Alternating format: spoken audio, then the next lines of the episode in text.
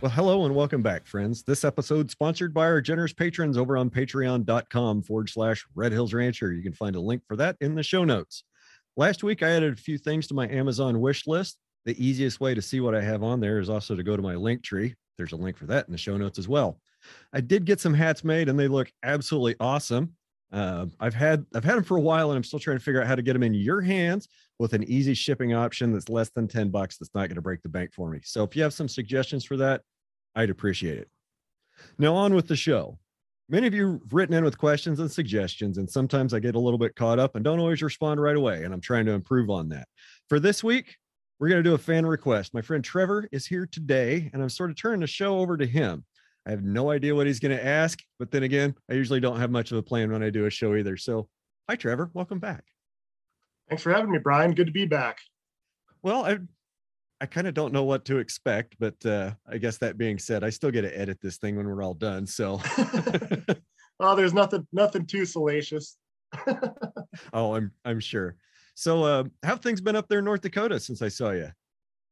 Um, man, things have kind of taken a 180. When we talked, it was damn dry, and we were preparing for another drought. And uh, it was looking dry until middle of April, and then we got back to back blizzards uh, within a week. We got two blizzards in a, within a week. One dropped about 20 inches on us, one about 30 inches of snow. And uh, since then, it's we've been getting between a half inch and an inch of rain every week. Since then, it's uh, it's amazing how things can turn around. And we have a lot of grass this year, and it's it's a nice change over the last couple years. Well, if you get to the point where you think you've had enough rain, I will take any of it you have to spare because I haven't I haven't got any. It's just been it's been super dry. May and June so far have been very underwhelming, and I'm preparing to destock very soon. Before this episode comes out, I will have destocked. Oh man, yeah. Sorry to hear that. Didn't mean to rub uh, rub all my rain in your face. no, it, it, it, it rains on the just and the unjust alike. I think that's what. Yeah, that's what I always heard. Yeah, for sure. You just pay the preacher a little bit more. You live close. Yeah, I guess we must pray, we, we, we, must pray a little harder up here, or have been lately. or you live closer to Clay Connery. He's got more of a direct. Oh yeah, line, I guess. yeah, yeah, yeah. Uh, thank him for that. Yeah, yeah. So, uh, what else has been new?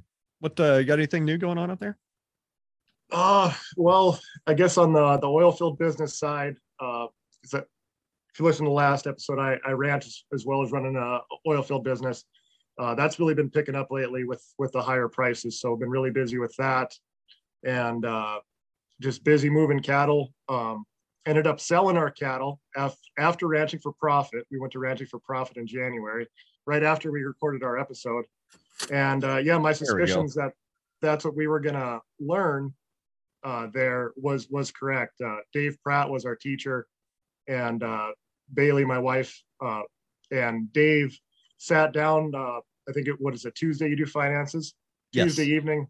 Uh, sat down and had a beer with him and kind of told him our situation. And yeah, I guess the thing he said, if if I handed you two hundred thousand dollars right now for your cow herd, I mean, what would you do with it? And what what could you do with that? And it's just like, man, if I had, you know, that chunk of money for those cows, we could pay off a lot of a lot of debt and that would relieve a lot of pressure. And then just looking at the long-term profitability um, of it we were our, our gross margin on a cow calf pair was about $275 uh, profit at the end of the year. And uh, we also had started running some custom grazers last year. And running a custom grazer for five months our profit was about $210 and so, and that's running for five months compared to running a cow for, for 12. And so it was a pretty easy decision if we got rid of the cows, paid down some debt, and then just took on custom grazers and ran, you know, 50 to 100% more of those custom grazers for that five months. Um, we're going to end up with a lot more profit than we are with uh, running a cow calf herd. So that's the decision we made. We got the cows sold and uh, yeah, now we're 100% a custom grazing operation. And here I am. I go to ranching for profit, and I go the other way. I buy cows and a lot of money on them, and trying to develop something really weird that nobody else is doing. But uh, that's okay. We, Dallas Dallas has his own opinion about what I'm doing. I think, or maybe he doesn't even care. But at at the end of the day, you know, I I appreciate everything they teach in ranching for profit. I don't want to take anything away from that at all, but it seems like a lot of people are getting you know that's what the numbers are telling them that they need to be doing is custom grazing or custom grazing on leased land. And i get it. I totally get it. It makes a lot of a lot of sense from a business perspective. But at the end of the day somebody's got to grow the cows. Yeah, And, absolutely. you know we've i feel like i've got to you know from what i see wrong with the industry i can't talk about it without actively trying to change something. So that's that's some of my my justification for uh for the lack of profitability that i've seen in my cow herd for the last couple of years. I mean it's a development program. And um you know that being said i've been sitting here the last few days um you know making this destock decision and thinking about what i've got and trying to market it. And you know i've got some fall bred cows that uh hopefully somebody will have given me quite a bit of much quite a bit of money for. Yeah, it- you know it- what's a what's a cow worth that's been on an ultra ultra low input in system that's lived through the worst two winters in the plains for the last basically 100 years back to back on a low input system that's fall bred to to a Fleckvieh influenced Simmental bull that's grass developed i mean it I mean, it should be worth a premium. should be but you know i got to find those buyers so Mhm. if you're hearing this podcast um, and you really, really want some of those, give me a call. I might have a couple left. Yeah, and it was the, the decision to get rid of our cows. It wasn't an easy decision at all. Like uh, I was kind of down the same road you're going down as far as low inputs, and I feel like, and I was developing some of our own bulls, and I was real excited about a lot of the stuff we're doing, but um, just just where we're at with uh, how much land we're we're trying to buy and our our land debt, we just couldn't also have cow debt. It was kind of kind of the the situation there was. So it was definitely a hard hard decision, but uh, I think it was the right one. Well, uh, as we're sitting here recording this a couple weeks ahead of release time, um, I do have a small note on my cows, and I got a letter. I got a half point increase. So if you haven't got a half point increase yet on your on your cow notes or your operating notes, y'all buckle up. Better get ready because I think we're all we're all going to get we're all going to get a lot of increases in our in our operating notes real soon. Yeah. That's that's kind of inevitable with the Fed raising interest rates. Yeah, absolutely. And yeah, uh, when I was kind of on the treadmill of of high inputs and and spending a bunch of money, I mean, even at four and a half percent, the amount of interest we were paying at the end of the year was was a lot. Uh, like at, at its peak, like 40, 50,000 in interest. And I mean, even one per uh, half or one percent increase on that for for some of these guys that use a lot of operating. I mean, that that stacks up to a lot of money. Yeah, and it can, you know, I'd, I'd hate to have a farm operating note and have some equipment on it, and you know, be looking at a half a percent increase on a couple grand, couple hundred thousand dollars, or you know, God Mhm. forbid, two million bucks. Yeah. just- especially, es- especially with the way you know all the input prices are going. It's, it's kind of nuts. yeah, I don't know how a lot of guys are doing it with uh, with what fertilizer prices are and chemical prices and that, and yeah, obviously fuel prices, but it's crazy. Well, and you know, like winter feed, you know, so we're talking about these low input operations. It's the middle of it's it's the first couple of days of summer, first couple of weeks of summer by the time y'all listen to this. So what's everybody doing for winter protein? Have we all started thinking about what we're doing for winter protein yet, where we're gonna get it and how much it's gonna cost? Like I would encourage everybody to start thinking about that right now and get that contracted, get it bought, get it on the ranch because if you wait it might not be there. You might not be able to get it, or it might be 50 to 100% more expensive, which, man, I don't know. It's uh, to me the easiest. Anybody can graze a cow through the summer, right? Grazing cows in the summer is easy. It's keeping them in condition, keeping them alive on the pasture through the winter in good enough shape to where they rebreed. That's the challenge. And, you know, most people don't do it. Most people kind of take the easy way out and feed a lot, or you know, put them on cover crops, or put them in a put them in a dry lot and feed them hay. Okay, if you do that, fine. That's fine. That's your program. Um, I'm I'm just really concerned that inputs aren't going to be available, and as much as I hate to say it, I might even feed cubes this year. Just because of just because on a cost per ton basis. Like I might I Mhm. might have to eat some crow and and if I can get some DDG pellets that are that are in the price range that I'm looking for to spend on protein, that might be what we do. But we're cutting the protein ration back from last year.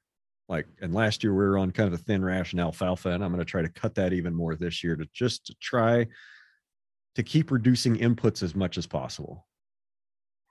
Yeah, I think that's a that's a good strategy because yeah, you could end up with a whole bunch of money tied up in in feed and feeding this year with uh with with what fuel prices are and equipment prices.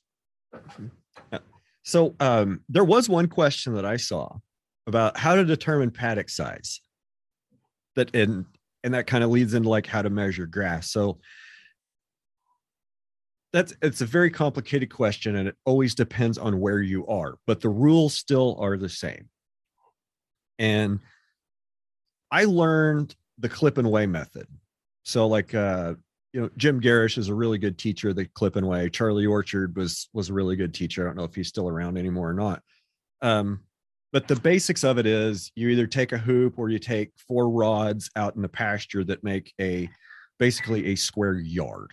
Okay. And you go into that square yard and you clip everything off at the height that a cow would clip it. And you put that in a bag and you dry that. You dry it all the way down, get the moisture weight out of it, and then you weigh the dry matter. Okay. And then, you know, since you know it's a square yard, then you just take your your ounces of dry matter times your square yards per acre, and that gives you pounds per acre, right? Okay, so once we arrive at a pounds per acre number, we know how much forage we have available in the pasture on a pounds per acre basis. Okay, so now we need to take a little bit back off of that because not there's very few pastures that I have that I can graze 100% of them that are 100% consistent. So I generally apply a fudge factor of about 75%. So we say we have, well, let's just say the gross measurement we come up with, and I'll throw numbers around that don't make sense 4,000 pounds an acre. Okay. We're going to take 75% of that and say 75% of that is actually grazable ground. So we have 3,000 that that brings that number down to 3,000 pounds per acre. Okay. Are we following so far? Mm-hmm. Well, to determine how many cow days we have in there, it's pounds of grass per acre that we want to harvest. In this case, we could say, let's just take 500 pounds per acre out of off of the 3,000 that we have. And this will make sense in a minute. So we want to take 500 pounds per acre. And let's just say we have a 100 acre pasture. So that's a half a million or what, 50,000 pounds of grass? 50,000 pounds of grass. Okay. Now, how much grass are your cows eating? Well, I don't know. Well, go to the internet and look. Your cows are eating 3% of their body weight, give or take a little bit. So we just take, we just, for ease of all these numbers, we just say that a cow is a thousand pounds and that's one AU, and that one AU is going to eat 30 pounds of grass per day. Okay. So each AU is 30 pounds of grass. How many are in our herd? Let's just say we got 200. Okay. 200 times 30 pounds of grass a day. We need 6,000 pounds of forage per day. And if we have 50,000 pounds of forage in our pasture, nine days. Do you actually clip and weigh, or are is your eye trained enough now where you kind of by looking at it, you know what you got? Mostly I do it by eye, but I still do some clip and weigh every year just to make sure I'm not bullshitting myself. hmm I mean, we got to have that reality check. And it's, you know, over the years, sometimes I'll drift one way, sometimes I'll drift the other way, but I need that reality check to make sure that I'm keeping my eyeballs calibrated. Because, you know, humans, we're funny creatures and we make, we invent shit all the time. We make things up, we tell ourselves lies. So we, but you got to do the clip and weigh to keep yourself honest. There, the uh, another way to do it, okay, is with a grazing stick, and a grazing Mhm. stick is usually my fallback. And and grazing sticks are tough because it's not like you can just go on you know tractorsupply.com and order a grazing stick because they're Doesn't kind of Jim Gerrish sell them, or who sells them? Or is it i'm sure Or, I, th- I think one of those two sell them. okay uh, so there's people that sell them here's here's kind of the issue i have with that is the same grazing stick that works for me needs to have different information on it for you Mhm. needs to have different information on it for gulf coast of texas or for fescue country 100 miles east of me it needs it, it it's a kind of a geographically ecologically regional thing right so we know from past measurement how many pounds of grass per acre per inch that we measure. So I'll go through with that grazing stick and just I'll walk. And I'll just look at it. I'll be like, okay, that's you know, big blue at 10, big blue at 10, big blue at 10, you know, grama grass at six, you know, little blue at six. And you know, I'll be keeping all I'll just kind of be keeping all these measurements, kind of averaging them out as I go in my head and being like, okay, so I've got something like seven inches of forage on average here. Okay. What's seven inches of forage worth? Well, I'm between 120 and 150 pounds of forage per inch per acre. Okay. Okay. So seven times 150 Mhm. gives me, I don't know, whatever, whatever the calculator will say it is. but you, you get the point. Yep. Yeah, for sure. I, I have a, a similar method. I've never clipped and weighed, but I've have put up a lot of hay in my time. And so I kind of look at a pasture and think, well, how much, if I cut this for hay, how many pounds or how many bales or tonnage could I get off of it? And uh, kind of calculate my grazing that way. When I first started this year, I thought that we'd get 800 pounds of for harvestable forage per acre. And that kind of went off. I thought like we would grow probably a thousand pounds, you know, an acre if I cut and baled it, you know. Um, but and then with a 20%, 20% waste. So that's how I came up with that 800 number. But I I think we're growing a lot more forage than that this year. So uh and I, even with that, I, I gave myself a little bit of wiggle room. Um, took on 310 uh, yearlings and 200 cow calf pairs, and uh, I left myself a little bit of wiggle room. I think I could, I could take on more if I want, but after the last couple years with drought, not leaving as much behind as I wanted to, I think I might just keep it where I'm at right now and just stockpile a whole bunch of grass this year. It's a good plan because you'll you'll get your turn at this drought. It'll Oh, come. yeah. It'll it'll get Yeah. there someday. Yeah, it'll come back around. It might be next year. Hopefully not. Ah, yeah, two terrible winters, terrible drought. Please just give me I I don't even need a great year next year. I just need a slightly below average year next year. Yeah, I guess uh, we could get into one of my questions. Yeah, I was going to ask you about drought. I know you guys were dry the last time I talked, and you guys have been dry most of the winter. I think you guys got a little shot of moisture in what May or April. we got a little in April. We got April was really dry. May's been dry. June's been uh, super dry. Yeah. Um, so like, what what's your measurable rainfall here, uh, like in the last couple months? I think since November 15th, I'm um, just about seven inches since November 15th. And Oh, since November 15th. Wow. yeah, so yeah, that's November 15th. That's not January 1st. That's November Yeah, that's 15th. crazy. uh yeah about about seven inches um so that's very close to you know very close to the red line a, another drought trigger so i'm going to go ahead and i'm going to destock i'm, I'm destocking even destocking to the next level even though i really don't have to What uh, what what's going to be your measurement for destocking or or uh, yeah? How are you going to make those decisions? well um what I've got, I'm going to have a bunch for sale. Hopefully, they've sold by the time y'all hear this, um, and hopefully, they've gone to whoever gave me a lot more than I thought they were worth. If not, um, basically, I, I, I'm down to what I'm down to basically trying to figure out what I want to feed this winter. Like I'm planning out my feed this winter, and either, you know, it. I'm kind of the point where I'm either buying. I can either get by on one load of pellets, one load of cake, one load of cubes. If I destock by about half, or I got to buy two loads and have some left over. And I'm just looking at the feed cost and thinking, you know, I've got some of these that that I like. They're really good cows. They just aren't quite hacking it on this program. They need maybe a little bit better better place to live. Somebody that's a little bit nicer to their cows than I am. um, and I think it's a good time to sell. I think it's a good time to sell some of what I got, like we were discussing earlier.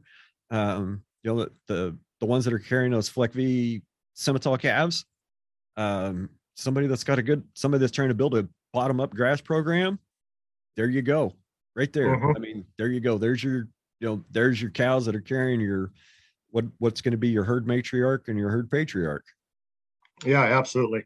And like when I sold my cows, it was before it started started raining.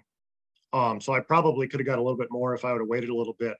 But I, I still got everything I wanted out of them. And uh, the person who bought them was actually my cousin. Uh, and I'm still grazing those cows. It was kind of part of the the deal. Um, I figured they'd sell better if they came with you know pasture that they could run on. Right. And so uh, we made a deal that I'd run them for at least three three three growing seasons. Um, but like we were talking, I I think it was a good deal for both of us. I I wanted or we wanted to exit, and the, with the nation's cow herd declining, I mean they're butchering a lot of cows, and they have been for a couple years. And um, with you guys' drought down south, and um, I think western or north central Montana is still really dry, and and there's still some dry areas. I think the whole Southwest, um, they're they're going to butcher a bunch more cows. So I don't know whether it's this fall or ne- next year. There's going to be a big jump in cow prices. I think it's going to we're going to see like 2014, 15 cow prices again. I hope you're right. And you know, that's what Corbitt's been saying. That's what that's what Steve Stratford has said. I can't tell you how many other people I've talked to that have said very similar things like the cow cycle, the cow cycle, the cow cycle. And all the indications are there, right? They're all there. But there's a big part of me that says it won't happen this time. There will be there there's there's some other there's some force that's gonna that's gonna keep us from seeing those peaks like we did in 14 i don't it'll go up. It has to go up from where it is. Like the cycle demands it. I just don't think it's to get near as high as everybody think it will thinks it will. Yeah and uh i hope i'm wrong because yeah. i'd love to sell i'd love to sell some two and three thousand dollar cows no, and I, I kind of share, you know, I, I say that and I, that's what I think is going to happen. But uh, I had a couple buddies that ran share cows with me and I sold their cows too. And that's that was their question. Like, well, aren't we selling at the bottom right now? Aren't isn't everything just due to skyrocket?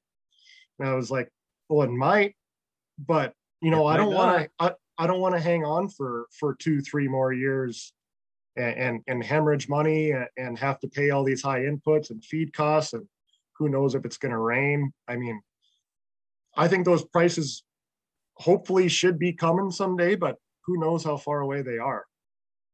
But you, well, like, you know, to back up just a little bit by saying, well, you know, you could have held on to your cows, you sold them at the bottom, but that's that's not the point. I mean, you made a business decision to exit based on current conditions. It hadn't rained.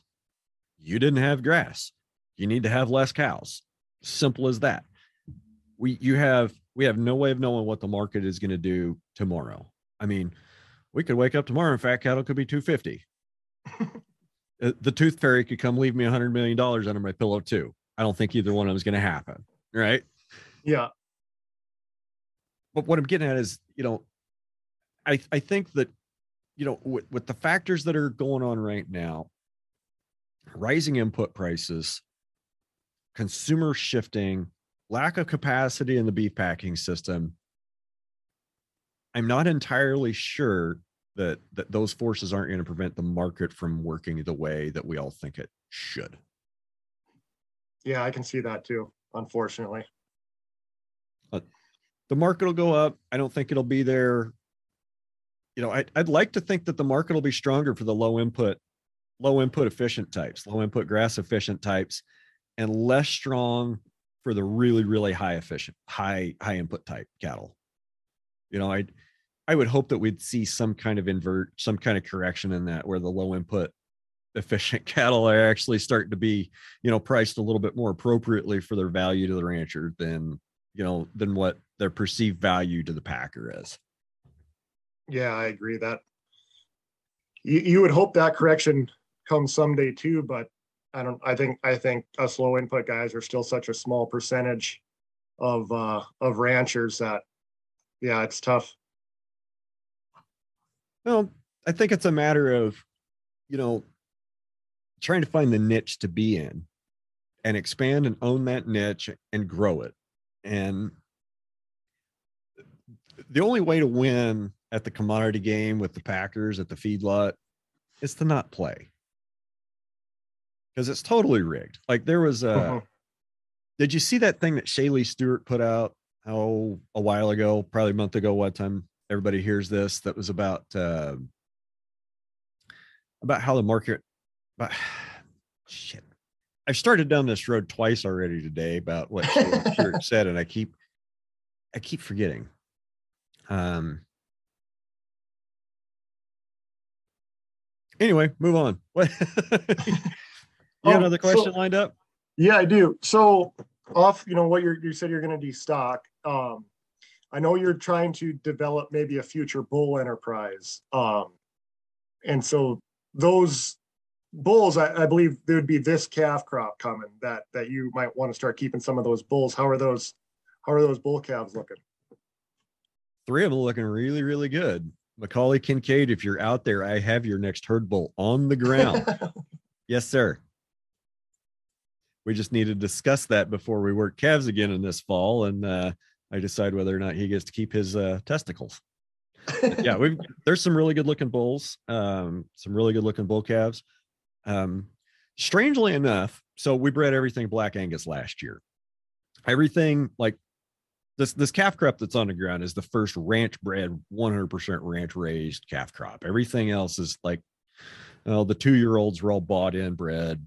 Uh, a lot of the one year olds, one year old calves, a lot of them were bought in you know as as bred cows so they were already carrying. So they're more epigenetically adapted than the two year olds but the one year olds are you know they've been here since they're floating around and they've been here like they were made here. And those are the ones i think are really going to be worthwhile. Those are the ones that are worth having. Mhm. How Uh, many, how many are, or well, I guess, you know, you gotta, you gotta see them develop, but ideally, how many are you gonna keep for your own? And, uh, you said you're gonna sell one to Mac- Mac- Macaulay. How many more are you planning to, you wanna sell? well see that's the thing i'm not we need to we need to build partnerships with other like-minded producers and other like-minded folks so you know there'll be some trading around with some other guys that we know i don't want to throw out you know names right now because i don't want it to come back Mhm. and bite me in the butt but you know i i do already have some agreements to start you know trading around some males and you know hey you know you've got this grow me a bull i don't care you know i don't care Mhm. you're two years out i want him in two years like Yeah. you know um, i actually was talking to a gentleman today that's crossing Akaushi bulls onto corriente cows and i said that sounds awesome. Breed me a bull. I'll need him in two years. You know, Yeah. that that could be a very very interesting you know back cross in two years after i get you know after i get a little you know after i get a little bit of framing we'll throw something else in there that's added that's got corriente in it to kind of stabilize the things we like in the corriente and maybe in two years i decide that that's not a bull that i need. Well you know Mhm. he'll have one for somebody. Somebody will want it. Yeah. Yeah, for sure. Um, o- off that, so if, if you're not, okay, so you're keeping a few of your own bulls, but you're gonna bring in some, some else. Tim asks, how much are you willing to spend on a bull? the farther away he is, the less I want to spend. so if he's next door and he looks badass and he was born on that ranch, he's probably worth quite a bit, especially if I know the kind of program that he's that he's on. So, you know, I, I've talked. Frequent listeners will know, like, I don't care about EPDs. Like, I think the best rating system going is is how they do it in the Kit Pharo catalog. on on stars, and that's uh, not a sales pitch for Fit, Kit Pharo because he doesn't need me to be a salesman for him at all. Uh, He doesn't. he's got, but he does have some good bulls. But I like how they, I like how they rank him, and it's not some weird ass number between zero and 0.9 that lower is better or, is higher better. I'm not ever sure. Zero to five stars, that's simple enough for my idiot brain to comprehend, right? You know, I can uh-huh. understand zero to five stars. I can I can understand that. You know, I can understand things like hair coat. I can understand things like you know fly resistance, fleshing, and marbling. I can understand that. The abbreviations and little numbers on those EPD charts, they don't mean anything to me. No, I, I agree. So do you have a number, a, a number, uh, your next door neighbor has a badass bull you want. What, what, uh, what would you pay for him? as little as possible. I, you know, I don't know. Um, I, I think five thousand dollars is a ridiculous amount of money for a pasture bull. I really do. You know, it gets down to the ranching for profit concept would be service cost per animal. Okay. What blows my mind, and I see guys do this all the time, they'll buy these awesome $5,000 bulls or, you know, 5,000 or 7,000 or $10,000 bulls. And they'll put them out with cows at one bull to 20 cows. Like, okay, Mhm. a $10,000 bull that's going to be in your herd for three years. You're going to put him at one to 20. And in three years, you're going to get hamburger price for that bull. So what's your service cost? I mean, I I have a pad of paper right here. I could do the math, but it's a lot. It's high. Mhm. You know, I'm more in favor of, you know, a five thousand dollar bull that can breed 50 cows. A five thousand dollar bull better breed, be able to breed 50 cows. Yeah, for sure. You know, But I- I don't think, a- I don't think a lot of, well, if you're buying the right bull and you know what bull you're buying, they should be able to do that. But I don't think a lot of the five thousand dollar bulls that are sold can, can cover fifty cows. I would I would agree with that. I would agree that there's very few bulls that I've seen that could cover that many cows. I mean, so I've heard a rule of thumb of uh, 10 cows per month or one cow per month of age. So, you know, you could expect a two year old bull to be able to cover 25 cows, right? You should be Yeah. able to expect a four year old bull to cover almost 50 cows, right? But that doesn't seem to be the case. Like nobody does that. Like it, it, it seems like as the years that I've been around in this industry, it's you know it's gone from one to 40 to one to 35 to one to 30 to now one to 25 and there's guys putting out one to 20 and i'm kind of ah my uh one of my customers actually hauled in bulls just a few days ago and he, he was getting kind of i didn't even think anything of it because he started calving about when i did and you know i wasn't even paying attention to him bringing bulls or not just wasn't on my radar because i'm worried about my stuff well, he, he texted me the other day. He's like, uh, "Hey, I'm coming up. Going to be bringing bulls." I'm like, "Oh, cool. I guess I'll I'll come down and meet you." So he brought up five for 150 cows. It's a lot more reasonable. Yeah, And we go out today, and one of them is literally, and okay, they're in a 110 acre paddock. I've got 150 pair in 110 acres. All right. It's not like they're standing on top of each other. They got some room. They there's actually trees. I put them in there because there's actually trees in there, and it's been so friggin' hot. I kind of felt bad for them and wanted to let them have some trees. And there's a few trees in the next paddock and a few trees in the next paddock, but after that, they're not going to see a tree for like six months. anyway, um, so one of the bulls this morning, all morning, far corner of the pasture, not even working. The other four, I mean, they were on the job. They were they were on the job and they were working, and it looked like they'd been working hard all night too. Mhm.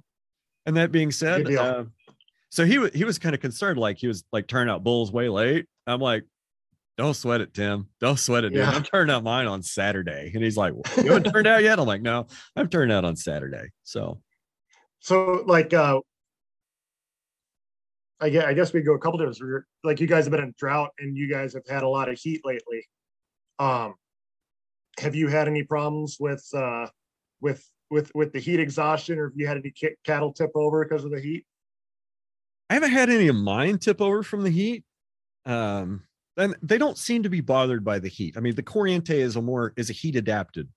They're heat adapted.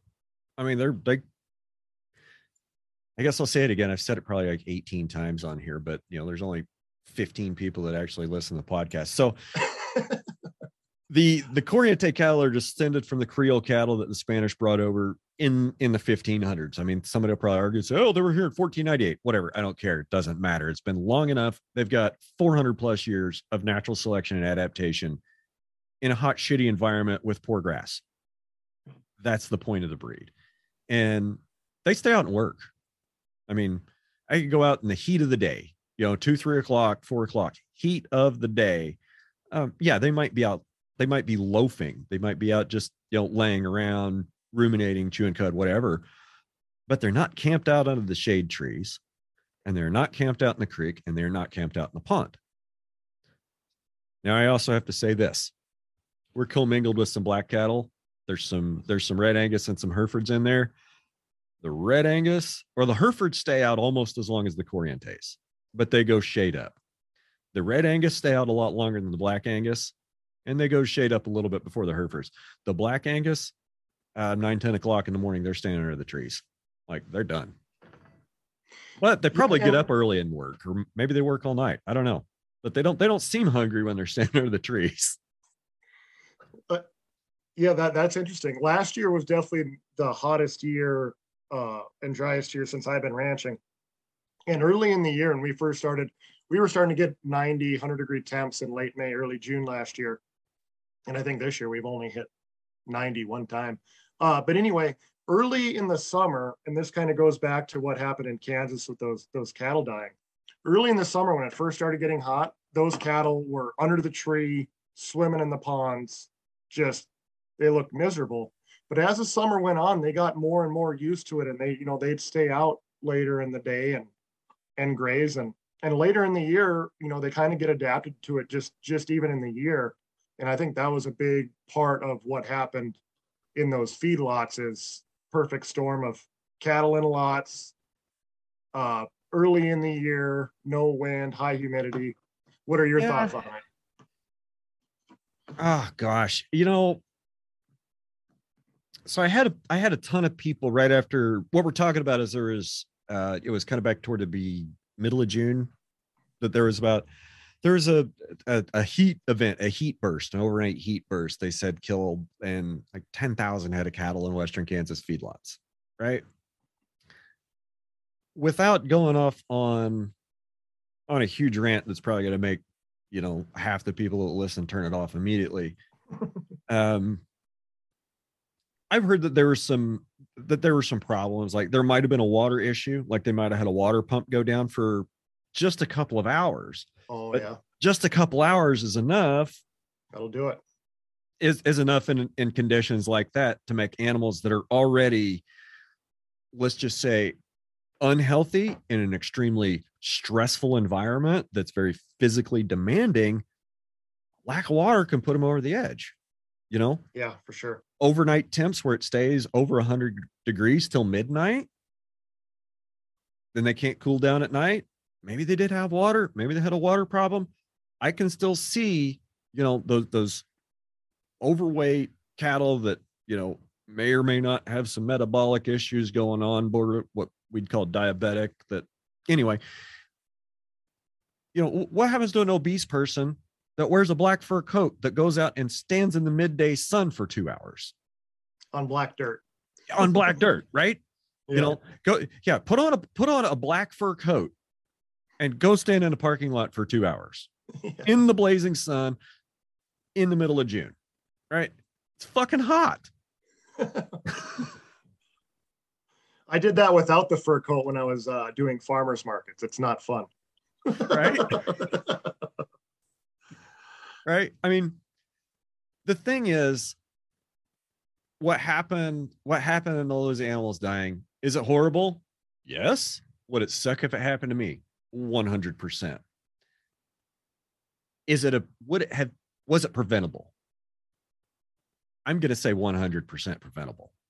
Yeah. And I'm going to say you. that. I'm going to say that. And I know I'm going to catch hell from somebody who says, well, you've never been in a feedlot. You've never run one. How can you know that? Because I know how to take care of cows. And I know that if you didn't have them in the feedlot in an unhealthy condition or it was hot, they'd probably be okay. I mean, all mine in the pasture were fine. All my clients in the pasture were fine. I mean, it was the same temperature. It's been the same temperature day here as it's been out there within a couple degrees. Mhm. I'm not going to say that we got the same night heat burst, but I remember waking up that morning and I'm going, man, it's hot. Like 10 minutes after the sun come up, going like, fuck, it's hot. Yeah. Yeah, yeah, I agree with you. Uh, a bunch of kind of the perfect storm, but also would have been preventable in a different diff, different environment. Um, Indefensible though. That's the thing. It's complete. It's it's totally indefensible. You know, the economies of scale that we've gotten to with the centralization and monopolization uh, of and concentration of both the packers and the feeders. Okay. I mean, feed yards figured out. Build a bigger feed yard, be more efficient. We can buy more stuff, get a better price, get better deal on shipping. I mean, it's the same as any business. But what they failed to consider in the name of efficiency and profit is the environment that the animals are in and their welfare. Like it, it to me, what happened is indefensible just because it's an animal welfare issue, guys. It's 100% an animal welfare issue. If we can't have cows that can't stand outside and not die from heat stroke, what are we doing? Are we doing the right things there? Do we have the right animals there? As they would say in that uh, that place, does your enterprise fit your environment? Which is a question that that you know I got a lot of crap for asking on TikTok. And it was Mhm. specifically about people complaining in Wyoming they're feeding hay for 210 plus days a year. Does mhm. your enterprise fit your environment if you have to feed that much? Simple as that. If you have animals that die in the damn heat, does your enterprise fit your environment? Yeah, probably not. I got a I got another question question off that. Okay. Uh, this is this is from our friend Ri- Richard Coomer. Uh, so, so I know so, that guy. so the TikTok drama that you and I like to to stir up, where we uh, kind of question some of the conventional conventional stuff, and and obviously we're we're both kind of trying to promote the message of regenerative ag. Um, is our approach on social media the best way, or is there a better way to meet conventional guys at the gate? Or will just it not matter whatever we do until there's enough failure and enough land degradation that people are forced to change? Okay. Whoa, that's a little bit to unpack. So I'll start off by saying I'm not going to worry about trying to wake up more sheep. I'm trying to gather my lions. And it takes, it's going to take all kinds of communicators and different communication styles from different angles to reach all the folks that need that, that not need to hear it, that should hear it. Right. Not one there. If there was one message that would get through to everybody, I would hope that we would have found it by now. But everybody, like, like there's a lot of people that come to soil health and get passionate about soil health. And they're very great advocates for soil health. But then you hear their story, and that's not where they were 10 years ago. 10 years ago, they were doing everything wrong the way that you know land grant colleges told them to do it. And they were in debt and they were sick and going broke and they had to make a change. And the change was they couldn't afford anything and they had to figure out how to way to do it. And then through the- magic of failing upwards when you don't actively try to screw up nature, they succeeded when they thought that they were sure to fail because they didn't put any, you know, they didn't have any inputs or they didn't have any money to do this. And they, I see a lot of people come into it that way. I see guys come into it, you know, because they look at their kids and they think, what am I doing? They look at their kids and then they look at that jug of pesticide they're getting ready to go dump in the sprayer, go spray on the farm field that's literally next door to their house. And they think, wait a minute, should I be doing this? You know, there's guys like that. There's guys that there, there's somebody else on uh, on social media. The gentleman in Nebraska that's fond of glasses. yeah, old Chester. I wasn't gonna. I wasn't gonna name. Oh, name. sorry, name him, sorry. but I won't. I'll say I'll edit that out, but I won't. Um, yeah, Chester, and that you know last year, er, uh, you know you, me, him, Hobbs are all kind of you know sniping back and forth, and that one he put out a few months ago about oh maybe this great maybe this grazing stuff does work. Maybe you guys are onto something. That's kind of like glad to see you're on board, Chester. Thanks for joining us. yeah, or just even like he he's put out a couple questions that he's just entertaining the ideas or or he's you know thinking about it or thinking about what we're doing. And uh you know sometimes it is fun to piss people off but when people get angry a lot of times they start thinking or like what the hell are these guys talking about? or why am i angry? Like why am i getting so angry about this? Like so i think it gets people thinking. So let I want to I I don't want to try to tell people how to think or what to think. Okay? I try to encourage people to ask the questions. And keep asking questions until you get satisfied.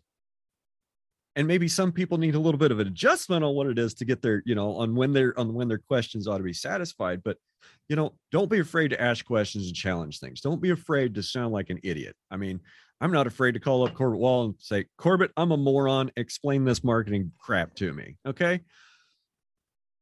Don't be afraid to tell somebody how little you know and give them an opportunity to, to educate you. Yeah, for sure. Um, I guess we can go into a different question off that. So uh, We can, I- can I keep think- beating that one up if you want to. I don't care. oh no, well we could we could we could circle back if we need to. But uh, off off what you said about Corbitt, like I think you've been knocking it out of the park lately with your episodes and your guests. Um, you had Don Schiff, Schiefelbein, uh, Brett Kenzy, or Don Schiefelbein, the new NCBA uh, president, right? Yeah, yeah, Uh, President. uh, Brett Kenzy, president of R-CALF, and then you had Corbitt All, Corbitt Wall, who's not on the board for USCA, but uh, he may as well be. Um, I guess starting with Don, what what was your favorite thing that he said? Um, I guess uh, I'll give you a se- second to think. So I'm not an NCBA member. I was at one point, but I obviously don't like what they're doing. But I thought he made a good point in saying all you guys that don't want to join because you're not happy with us, the the more the the less of you guys that are members, the more shit that's going to get passed that you guys don't like because we need more of you as members. And so I thought that was something to ponder. I still haven't sent in an, an NCBA membership, but I thought that was a, a good point he made. It is, and it's it's it's a great point, and you're not the first person that's pointed that out to me about that episode. And I'm I'm not convinced. Okay, I'm not convinced because NCBA says they have around twenty five thousand members. R-CALF says they have about five thousand. Okay, so they have five times the member R-CALF does. Here's the thing, though like there's a lot of guys that are NCBA members that don't know how they got there. And I'll tell you why. Because if you go feed cattle, if you own cattle, you send to an NCB, like certain yards that are NCBA affiliated, they'll just sign you up for a membership and put your name on it. And then just send you a membership card. That's happened to three people that I know of in the last 12 months that and they've all told me that since that episode came out and they're like i didn't even yeah i'm an ncba member. I didn't even know. I didn't even intentionally become a member and sign up for it. So there's that. You know that's going on. And i want to make the point about R-CALF every single member of R-CALF is a willing member of R-CALF. Like they have specifically sought that organization out for their values, what they believe and what they stand in, and willingly sent in their dues. I think there's a lot of people that that are NCBA members and have never heard of R-CALF, and they're only NCBA members because they got signed up through a feeding program, or you know they got signed up for a program that they really didn't under they didn't know that it was going to happen.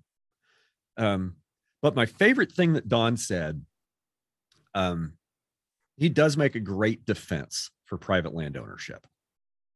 Like that, that's probably one of the strongest defenses of private land ownership um, that I've heard in a long time. Yeah. You know, I I really enjoyed talking to Don. That was that was that was a I can't say it was fun. It was a very it was a very enjoyable it was a very very enjoyable conversation. It wasn't it wasn't stressful at all. Um, you know, because I I I didn't try to I wasn't trying to corner him or anything on Mhm. anything at all. I just wanted to talk to the man and see where he was at.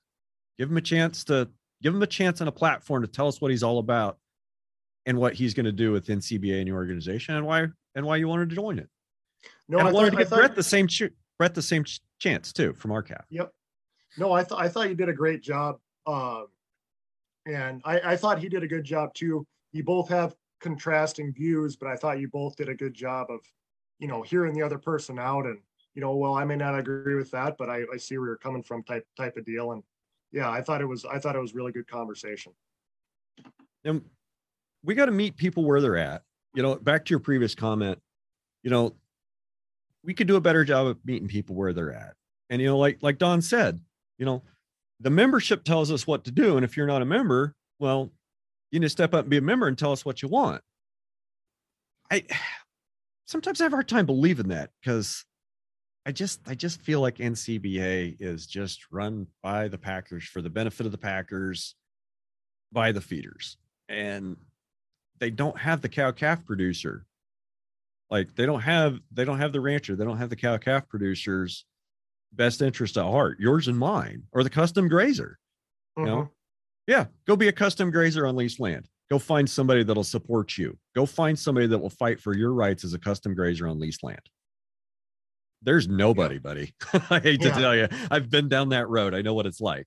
You know, and I don't want to, I don't want that to like, you know, discourage anybody from going down that route because custom grazing on leased land with somebody else's cattle on with leased machinery is an excellent way to make a balance sheet look real pretty. Yeah, uh, I need to, the next, uh, executive link meeting done. I, I need to, I need to talk to, to Sage Askin more about, about his enterprises and how he's scaling that and, and, uh, cause yeah, he's doing some, he's doing some special stuff as far as, as far as doing what you're saying is, uh, running custom cattle on other people's leased land. So you're Or Colorado. Are you in Colorado chapter EL? Yep, yep, That's my old chapter. yeah, yeah, and we're actually have our executive link meeting out here tomorrow. Uh, You're on the our- ranch Yep, on, on our place. and we you're put on- hosting. Yeah, Oh, that's Yeah, we- awesome. we were put onto a brand new board, uh, and everyone else on the board is kind of in major transitions. Even more than us who just sold a cow herd, but like transitions like moving or That's just pretty typical. on instability in the operation. So we kind of were it by default. And we're like, well, oh, like, yes, we can do it. so yeah, we're having everybody out here tomorrow. you will have so much fun. I'm I'm happy for you, and I hope you'll call me in a couple of days and tell me how it went. Because Yeah, definitely. our first year in EL, we did summer meeting here. Uh, that was two years ago, and I'm so glad we did. Yeah. I'm I'm What so glad we did. What did you find the most valuable about it? Social. Yeah.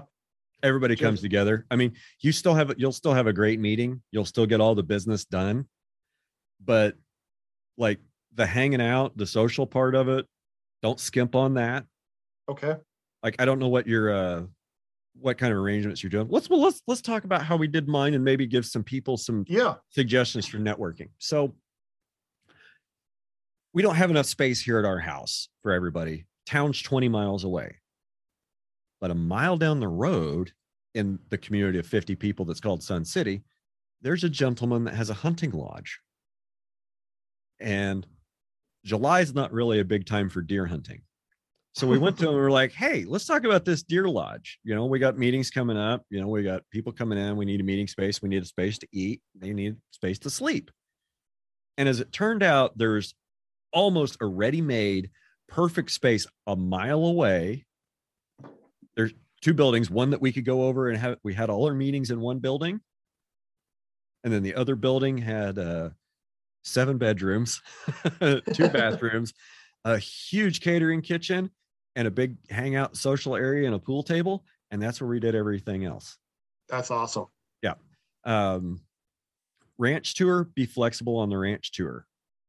Um, it, and if you probably already have it planned out, but show them something that you're absolutely not proud of. Like swallow your Okay. damn pride and go show them something that sucks, that's not working, Okay. and then go show them something that's awesome. That's actually gonna be my first stop at my uh, cover crop fields is something that I just haven't had any luck between drought and uh, now this year with plenty of rain, I, I sprayed them. Uh, and then we couldn't get in the field for three weeks. So now they're coming up with all the weeds and it, so yeah, that's actually the first place we're gonna stop is like, this is, I need to just plant everything to grass. I'm bad. I'm a bad farmer. You're probably a better farmer than I am. So to, to kind of continue on with that. So we Yeah. had that building and you know, we're a mile away. So, you know, we could kind of come and go, whatever.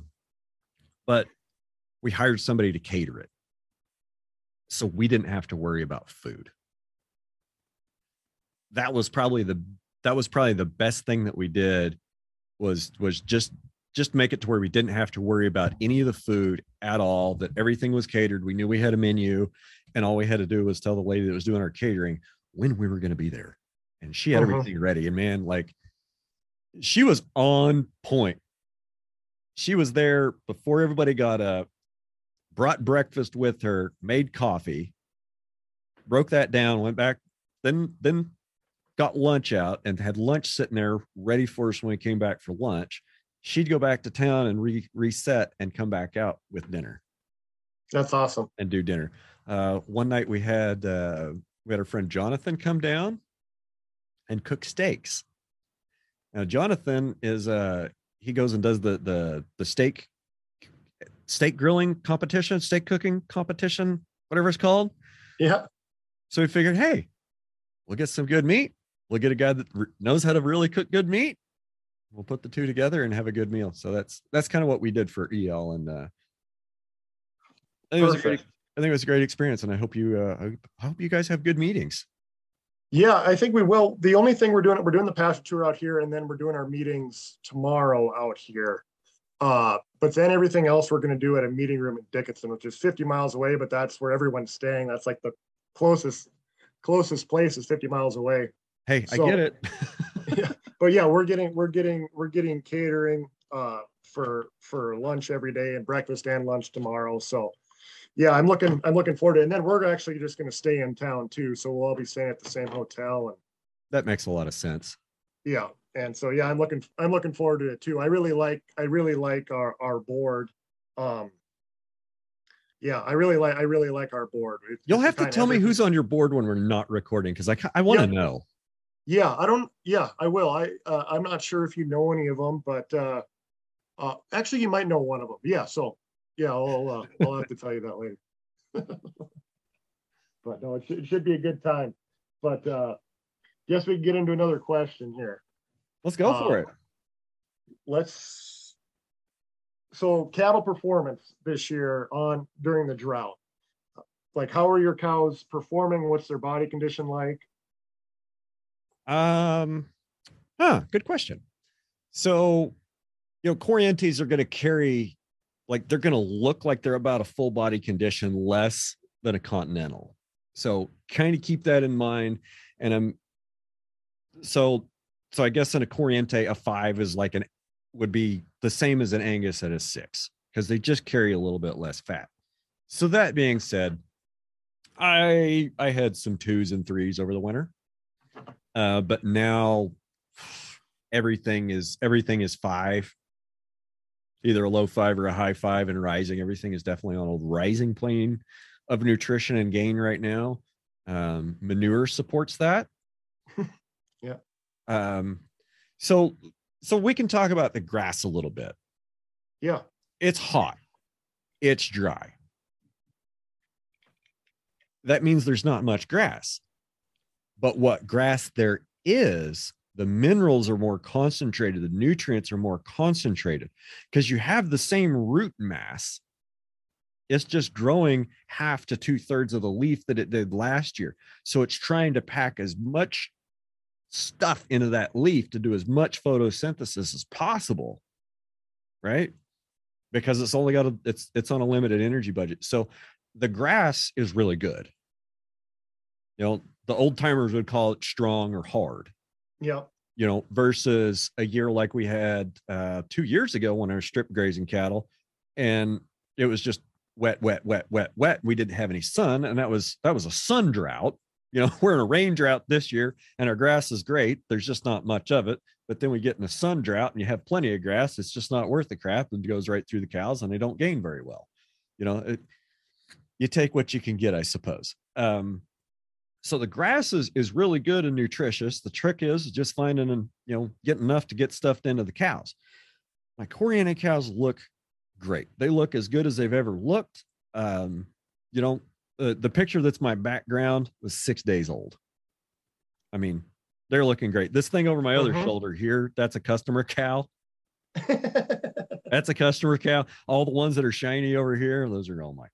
Um, I'd say, uh, I'd say probably all, all of mine slicked off and have been shiny for weeks, and I'm still waiting on a lot of the customer blacks uh, to get rid of their winter coat, to get rid of their winter coat and um, and and start getting shiny. Um, yep. Steve Campbell would say hormonal balance glandular function. No, I get that. I totally get that. And I see it in the cows. So off of off of Steve Campbell there, um, have you had any pink eye or foot rot issues uh, this year? Zero. Zero. Have you I mean, just we're- been we're doing third- the, okay, at recording time, we're literally recording this first day of knock on summer, wood? June, June 21st. Knock on wood. I've had zero pink eyes, zero foot rots, no health issues. I don't even have flies. Okay, there's flies. There's my cows have some, but very few of them are actually bothered by flies. A few of the customer cows have enough flies to bother them. But in general, the customer cows have a heavier, have a greater fly load than my cows. The black cows, blacks and black baldies, most of all, um, then the Herefords and the Reds have the least. Interesting. Have you been doing just free choice sea salt, or have you been doing a, a, a tank brine at all, or how have you been feeding that? we are just on currently we're on um we're just on kansas independent sea fine. And consumption is way down.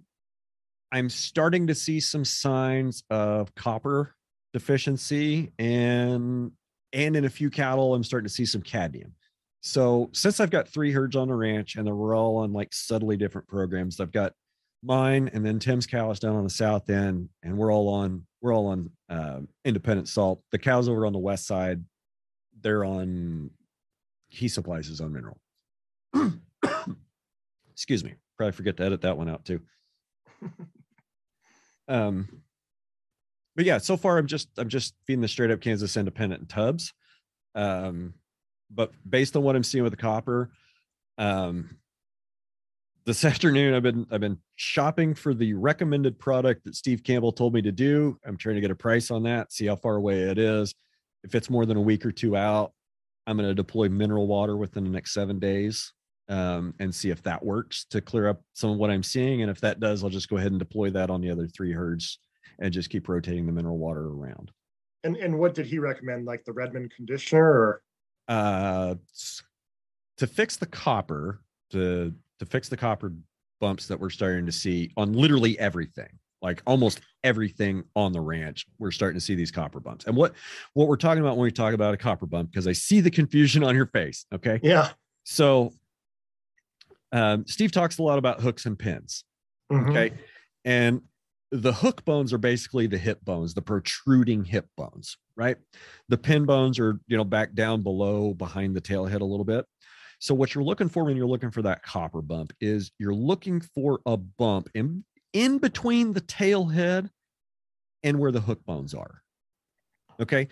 You want you want that area to be flat and if you start to see a little rise there you see a bump there that's your copper problem.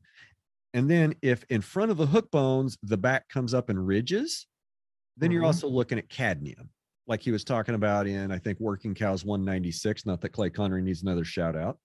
Um, so I've got, I've- I, I'm either imagining that that's a copper bump. I sent a picture to Steve and he said, that looks like a copper bump. so I'm gonna go with I'm gonna go that way. Mineral water's low cost. It's it's gonna be an easy treatment. I mean, so we're that's that's the route we're gonna go down. Now the the cadmium thing, you know, I'm not seeing that in my cows. I'm not seeing that in my commingled cows. I'm not seeing that down south. I'm only seeing well, I am starting to see that on on a small percentage of Tim's cows down south. Um, and I actually talked to him about it the other day. We made a plan. Um, but the cows that are over on the west are the worst with the cadmium. And they're on they're on customer supplied mineral. So there's there's something there. Yeah, for There's sure. something there. And if I can get if I can get my cows and Tim's cows cleaned up with mineral water, we're going to go ahead and deploy mineral water over there on the west side and and see if we can't get them cleaned up too for that client because it's not going to cost me anything. Yeah. Um, on our on our last episode, you said that uh, last year you still ended up pouring. Uh, you just said that uh, you're not having as as many fly problems this year. Are you still planning on pouring it all this year? I don't have any flies. There aren't any ticks on my cows. Why would I? Yeah, perfect. you know, it's that's uh you know, Tim and I were discussing that yesterday because we made a plan to work his calves, which will already have happened by the time y'all hear this.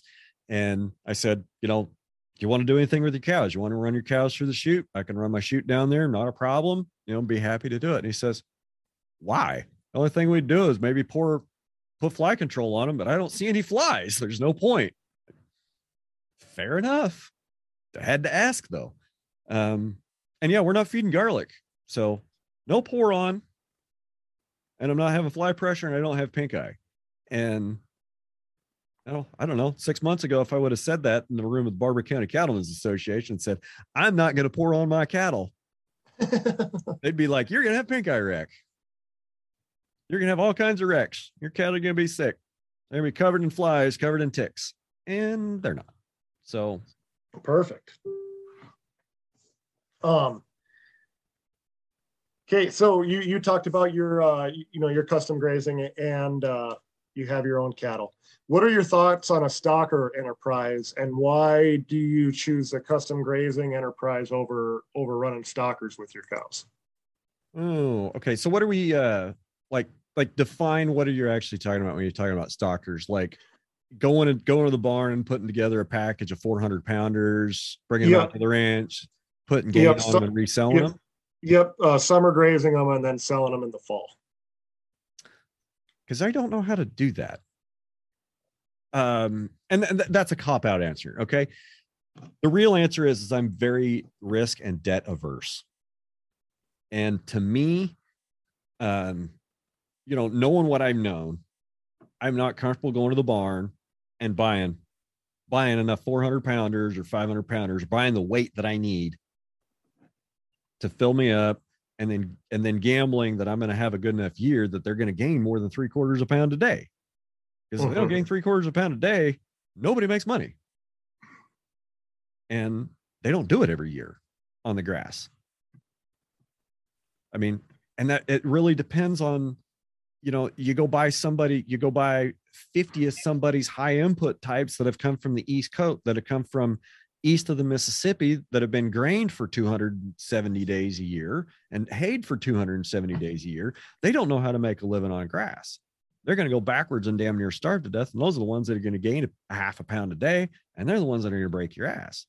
I mean, if I could get good range cows that had good genetics that I knew would that would do reasonable on grass, you know, pound, pound, pound and a quarter a day. That's all I need. If I knew I could do that with the cow, yeah.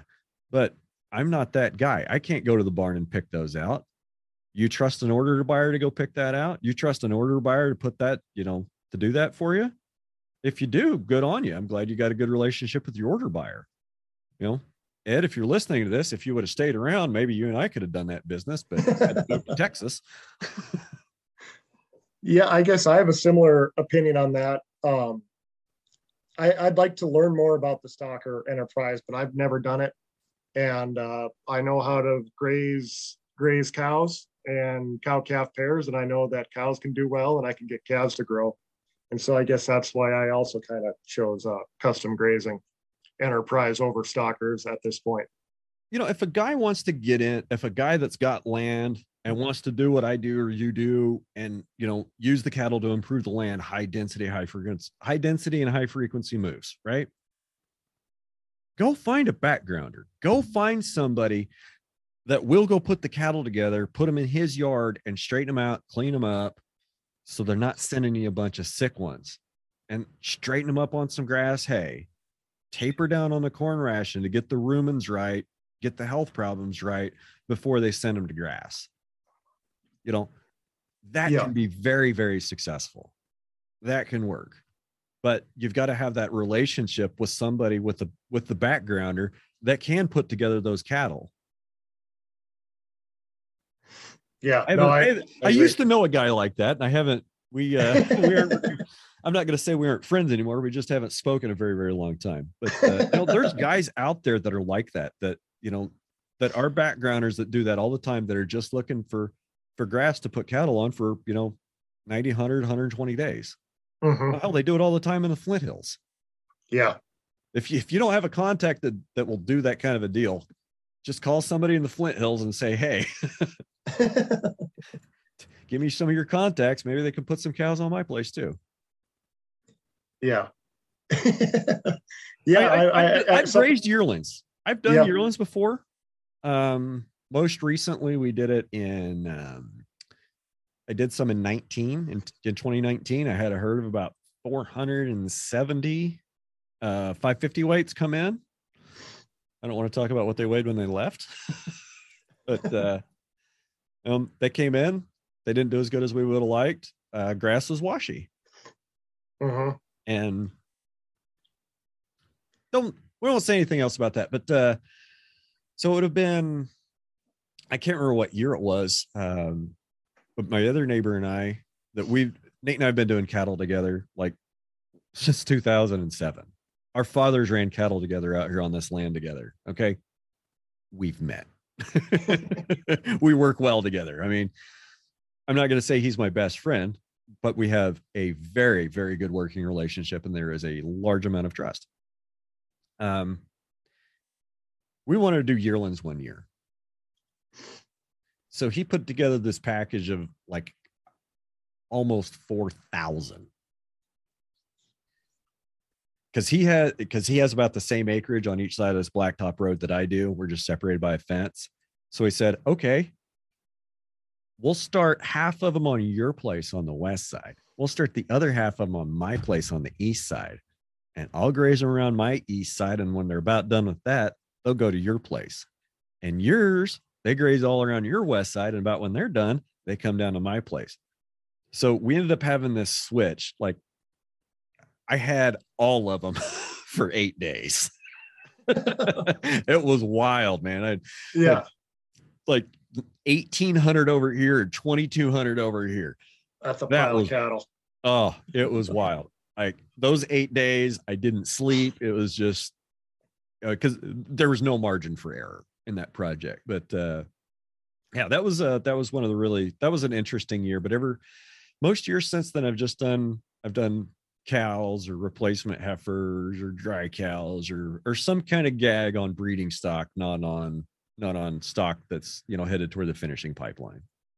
Yeah, so I, I'm doing a little bit of both this year. Uh, I'm ta- I took on 200. There's 240 replacement heifers I took on, but then I also took on 70 spayed heifers uh, that are going to be headed to Greeley, the packing plant in Greeley, Colorado here this fall. Uh, and I, so far, I, they look like they're gaining good. That those spayed heifers, everything looks like it's it's gaining good they didn't for the the first few weeks I had them. Uh, it was it was raining every other day, and it was muddy and not much sunshine, and uh, I had a little bit of issues even with with calves being sick too. Uh, I guess we're just not used to being being so muddy. But as soon as the sun started coming out and it dried up, that that all kind of cleared up, and everything's putting on weight and slicking off now, and it seems to be working well. I guess I guess we'll see. I'm just kind of dipping my toe in it and kind of figuring out what what works best and what I want to do, or a mix of both works best, or or what. The fun part, isn't it? Everything's experimental to some degree. Yeah, I think uh Chris Brown. I don't know if you know who he is from Sylvanaqua Farms. Um, anyway, he he had kind of a he had a fight with Joel Salatin on Twitter a year or two ago. like, anyway, he, he's an interesting guy. I I sent him an email like a year ago to get on the, get him on the podcast. I should email him again. I'll, I'll probably do that when we're done. Anyway, he uh he had this big thing about chicken production, about the cost of chicken production. But one of the things that he says is raising food is high stakes multivariable calculus. And that's 100% true. And the screwed up part is is you can fix all of your numbers, all of your input numbers and start running that calculation and while you're running that calculation, those variables can change. Like they can fucking randomly change on you and you've already set all your inputs and well, there goes your output result that you're hoping for. So yeah, yeah, that's that's absolutely right. And I like how he put it: high stakes multivariable calculus. Yeah, it makes us it makes us sound uh, really smart. yeah, I need all the help I can get most days. Yeah, yeah, me too. Uh, Michael uh, from Reverend Wild Ranch asks, "How is six dollar diesel affecting your profitability?" oh well, it's not horrible yet because um, I I I've always been concerned about the amount of fuel that I use in the operation. I ever since I got out of the Navy and came back, I've you know one of the first things I looked at uh, numbers wise when I was trying to figure out how to start my business after I got after I went to ranching for profit for the first time in 2006 before I started my grazing business in 2008, you know, I'm looking at all these numbers and, you know, looking at dad, all of dad's QuickBooks and seeing what his cash flows were and, you know, what he was spending money on. So I had an idea how I needed to budget and what I needed for cash flow. And I'm looking at line items and like, the two biggest line items you got here on your overheads are vehicle re- or pickup repair and fuel for the pickup why are we spending so much repairing this pickup and why are we spending so much on fuel? Well we spend so much repairing because it's bouncing around the pasture all day and we spend so much on fuel because it's bouncing around the pasture all day. Okay well let's fix that. So i bought a kubota side by side and fuel usage dropped by 75%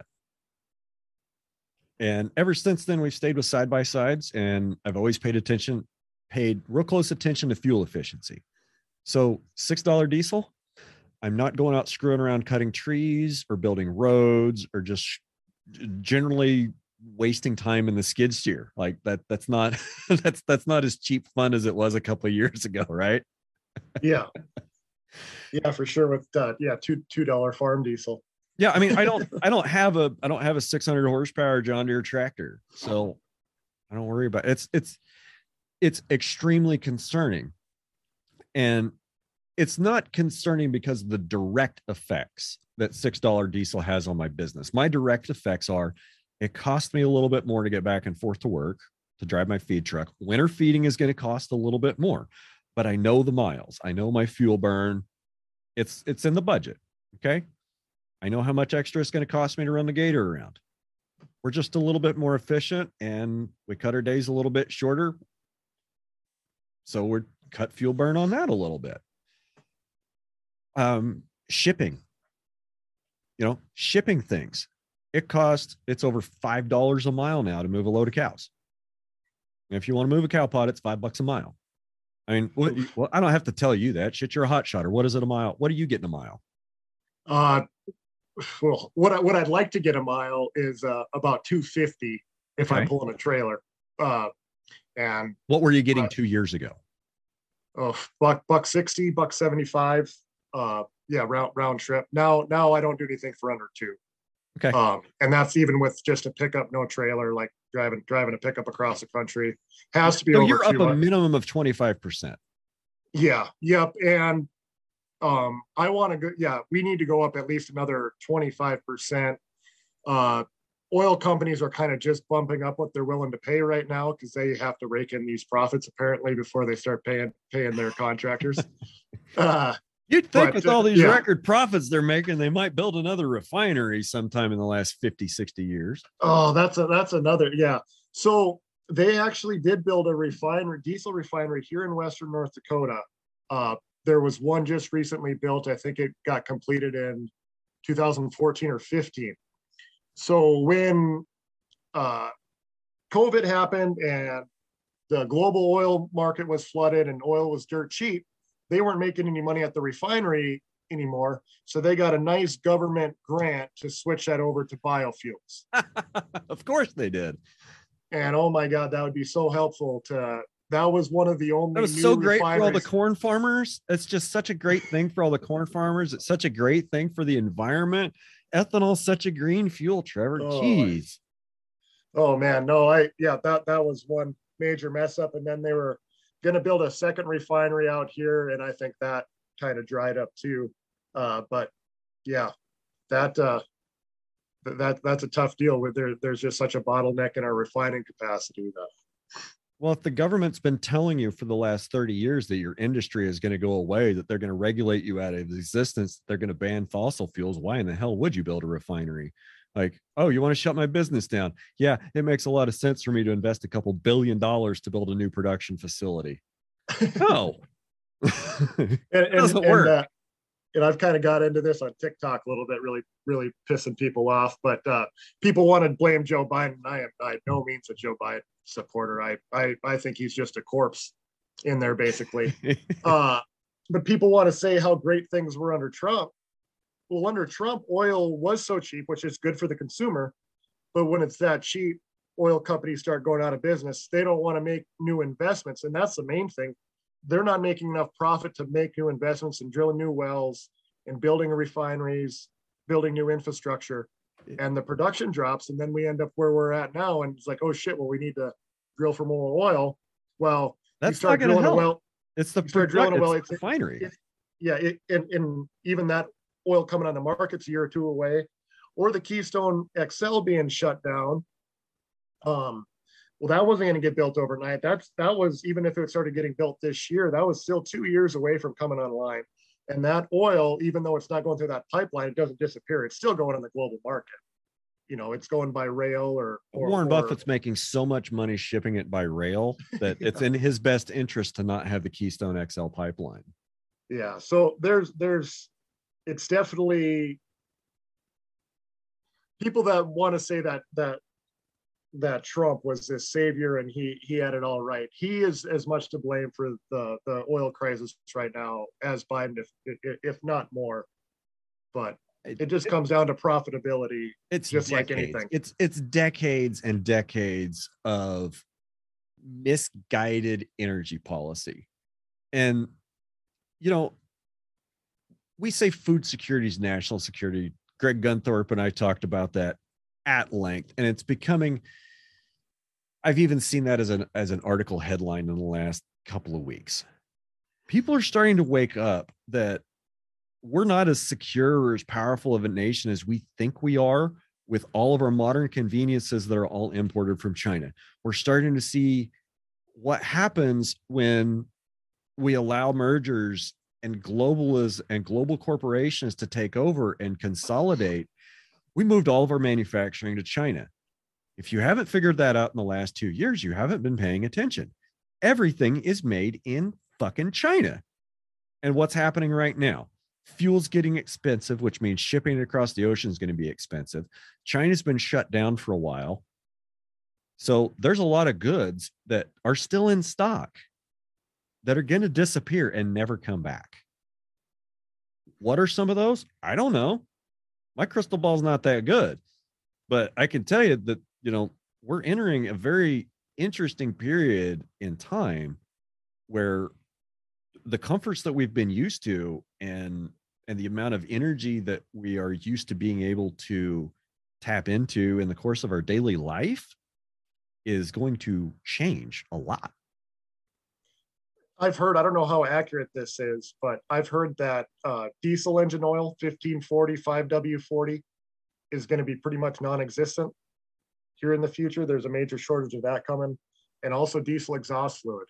And so, I guess to prepare for that, I ordered two 55 gallon drums of of uh, 5W40 and uh, I'm getting two pickups deleted.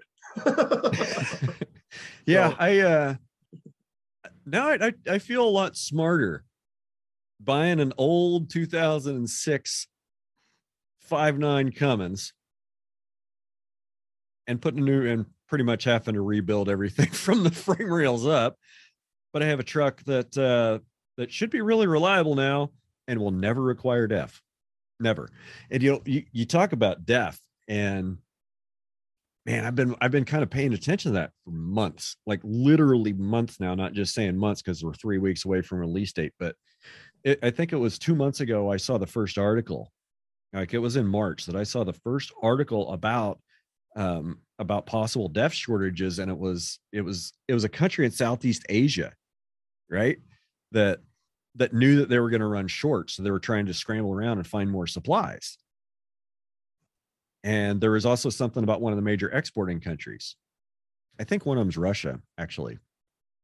But uh, yeah, you know, we've got we've got DEF shortages, not just in production and availability and feedstock, but if you've been paying attention to what's going on, Union Pacific, well, it's not just Union Pacific, it's all the major class one railroads are having capacity problems.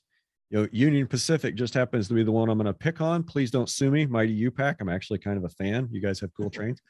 Um, but more to the point, uh, they just they're just lacking capacity in their system. They're clogged. They don't have enough power. They don't have enough engineers, and they've got too much cargo that needs to move. So what do you prioritize? You know, do you prioritize the consumer goods that are all, that are extremely high value? Do you do you send pilot and flying J's diesel fuel and DEF orders to the West Coast? Do you send the grain, the corn to California that they need in the sheep and cow feedlots? Because they have to import 70% of their grain over the mountains. You know, what do you do? You do the best you can. And then the government steps in and says, no, Union Pacific, you need to prioritize this, this type of shipment. They actually did that a few days ago. The Surface Transportation Board told Union Pacific, you will prioritize corn getting to California. Interesting. Yeah. And and to back that up, so I you know we talked about like this is all public record. Okay there was a surface tra- uh, the the CEO or president or chief operations for Pilot Flying J testified in front of the Surface Transportation Board of Congress and basically said, guys, we're responsible for almost 40% of the diesel fuel and 30% of the diesel exhaust fluid in Western United States. Union Pacific is threatening to embargo us if we do not reduce our shipments. If we reduce our shipments, there's not diesel fuel and DEF in the West Coast, and trucks stop moving. Help us. Yeah, that's crazy. Like um episode uh in fact should have been the last episode if I was good with the release schedule with Nick Voss. We talked about you know, he asked me my plan. He asked me like, you know, because we rode around all day, a little ranch tour, then we did a studio podcast. So I hope you all enjoyed that one. Um, but at one point during the day, he asked me, you know, what my plan was. How good was I? He said, I said, what do you mean? He said, yeah, I'm, I'm pretty good. You know, as long as the power goes, power stays on, I'm fine. You know, thing, things are cool. But when the power goes off, we're, that's the shortcut to the roving armed gang stage. And that's when things get really interesting really fast. And that's when we grab our backpacks and go to the cabin. and yeah, I hope it I, never comes to that. Yeah, I, I hope so too. You just never know. Like, we're in a pretty fragile spot right now, and people are on edge, and desperate people do desperate things. And yeah, I, I hope it, I hope people are seeing the fragility in the system. Like I, yeah. God, I hope people have been listening for the last six months when I've been saying, "Grow garden," you know, like reduce your inputs. I, I don't feel bad about saying anything I've said. If I'm wrong, tell me I'm wrong. Call me out on it, please. Yeah, I'm pretty thankful I'm not going to have a diesel bill this year from from Han or a, a repair bill from Hang. And net net wrap has went up like 50% in price too. And oh, uh, that's fine. Yeah, I'm thank, thankful that I can just graze all that stuff now instead of worrying about hanging it. Well, I've I've never had to worry about hang anything.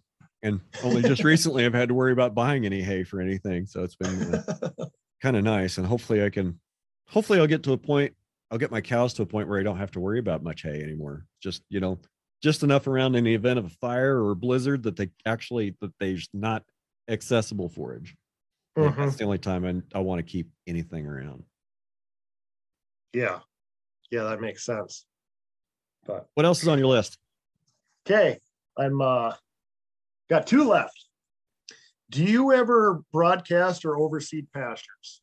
Do you ever add any seed into your mineral or do you ever do any broadcast seeding out in front of like like Hobbs does where he broadcasts out in front of his uh, cattle where they trample it and he kicks them in a new paddock? Yeah, we've done that. I've tried. I've put some seeds in mineral. I've put it in biochar. I've tried direct sowing. We've tried sowing in front of the cows. We've tried sowing in front of the cows while it was raining at 50,000 pounds per acre stock density. Um, doesn't work. Yeah, have is- you seen have you seen anything? I just I, they're a little bit like little bits here and there um so it's possible that you know some of the some of the stuff that i put out had very very poor germination because it was old seed okay that's possible um nothing i really tried with with any of the the seven or three way blends that i had worked well um i know i know i can grow milpa i grew i grew milpa two good years out there in different little patches um, and last year I fed the cows some milpa and I threw some out in the pasture in you know a couple wet spots. None of it grew. So I um, I guess I, I I've tried it a little bit too. Uh, I tried putting in my mineral and then uh, broadcasting a little bit of seed out in front front of paddock moves and also spots where I bale graze. And I mean, I've seen a little bit when I put in the mineral. Yeah, there is some germination in in the in the manure and uh, yeah, see a few plants, but I've just seen the best results just off of you know short graze periods long recovery. I've had grasses come up that I didn't even think existed there. And so I don't know how much more I'm gonna spend on seed. that and that's part of the question. Like, okay, so what am I going to seed? What am I going to plant? You know, whether you want to call it uh, virgin prairie, pristine pasture, old growth grasslands. What am I going to seed? What am I going to do?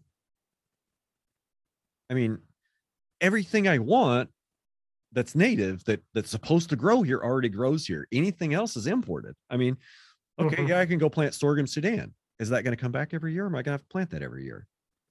Indian grass and big blue stem come back every year. My sweet clover comes back every year. You know, the yellow clover comes back every year. I don't have to do anything to it. I just have to graze it properly. Do you have any Johnson grass? I have I have a little bit in spots. I don't have any massive, massive areas of Johnson grass. Um, I mean, there's there's spots where you know it's been disturbed that it grows down in a creek. I'm not going to say that it's really spreading and taking over on my place because I kind of understand how to graze it and how to use it. Would you welcome more Johnson grass No. or are you scared of it like other people? I'm not scared of it. It's just I know my Indian grass is better. Yeah. You know, my Why, why, why, and my why big is that are better? It's not more volume. I mean, the, the Johnson grass is going to be more volume, but it's a garbage plant. Yeah, loses nutrition real quick and Yeah, it loses Right. nutrition real quick. It doesn't stay, you know. Yeah, yeah, okay. If that's all you've got, and that's only that's you know, if Johnson grass is the best C4 that you can grow or the best C4 you've ever seen, yeah, it's probably pretty good stuff, and it probably make it probably makes a real good bale. But if it's the best C4 grass you ever seen, what do you really have any perspective on it? I mean, yeah. I really like my Indian grass. I really like my big blue stem grass. And you know, when Johnson grass comes in, it has a tendency to monoculture. Yeah. It's a tendency to monoculture for a couple of years, and then it gets established, and then it kind of starts to get rank, and then you'll start to get other stuff kind of coming up in it. You'll start to get some forbs and other stuff in it, but it does kind of like the monoculture out. Interesting. Um, fun fact: I, d- I do know something about Johnson grass. You can graze it to death if you eat it every 21 days. really. Yeah, every 18 to 21 days you graze it and you can you can really really put pain on it in one year Yeah, obviously we don't. Continuous graze. Yeah, Graze it once, come then, back yeah, rest in it. 18 to 21 days and hammer it. Then come back in 18 to 21 days and hammer it. Yeah, obviously we don't have any up here, but just like trucking down through there, especially where it's dry, you know, the rest of the grass will be this tall. And then you'll see Johnson grass like five, six feet tall. You know, I'm talking about like in July. And it's like, wow, that's a all the rest of the grass can't grow, but that thing is, you know, that stuff's four or five feet tall. Yeah, it's kind of like, you know, oh, all the way up there in northwest Kansas, southwest Kansas, where you know you've been through that part of the world. They say it's short grass country. Oh, we can't grow that tall grass out here. We can't grow that tall grass out here. Well, then why is it growing in the ditch right next to your pasture? You know, like, why is it growing down by that creek next to your pasture? Yeah, yeah, it just tell always intri- it just always intrigued me seeing just seeing how how prolific that stuff can grow. Uh last question for you. What is your choice for for best uh like what do you use for hot wire and then what's your choice for for electric fencer? Oh, okay. Hey, that was that was some stuff that was actually going around TikTok like today, right? I'm not sure. I yeah, there, there was there were some people there were, I got tagged in a video. I haven't really had time to Oh, really? look at it. Yeah. Then he was asking about fence. So um there's there's five wire barbed wire fence all the way around the ranch, and then uh, there's major internal subdivisions that are barbed wire. Okay. Those were put in over 20 years ago. I'm not going to go rip them out just because I don't like where they are. I'm kind of stuck with them. Yeah, I know that Dave Pratt's probably like getting ready to call me. if you don't like where it is, take it out. Do something else. It's not where you'd put it, move it. I get it. I get it. There's also a labor question. And, you know, I'm not saying they're in a bad spot. There's like maybe a couple modifications I might make or take a section out so I can do something different with with electric fence. So four wire internal barbed wire fence, I got a lot of that. I rely on it. So that helps me break up into so let's just say I have I have a four pasture system that's a grazing cell and it has four pastures in it and each and that's a barbed wire boundary and then inside of each pasture there's multiple paddocks that are all electric subdivisions. So my my semi-permanent electric fence that doesn't ever get moved i use the 3 8 inch fiberglass post with a steel clip. Why do i use a fiberglass post? Because it's an insulator not a conductor. It never it doesn't make any sense to me if you're going to have a wire that you want to keep hot and your return path is the ground it doesn't make any sense to hang that return to hang that conductor wire off of another conductor like it doesn't make sense to me and separate it by you know this little ridiculous you know piece of plastic it makes a lot more sense to support your conductor on an ins- on something that's insulated so that's why we use uh, fiberglass post corners i'll either use a uh, a plastic T post from Timeless Fence out in Missouri. Um, you can find them on the web, but you got to call the guy to order. And they're kind of high. Like by the time you buy a steel T, by the time you buy one of his plastic fence posts, you can buy a steel T post. But it's a steel T post, not a plastic one. Okay. Um, they're pretty good. I use them where I have to make a corner or where like the fence goes down through a bottom I'll use those on top and in the bottom just for extra support. And so there's holes on the spine of these T posts. I don't put the wire through. I figured out how to bend uh, a piece of 14 gauge through the hole back around the front of the post and then to make two wraps around my fence wire.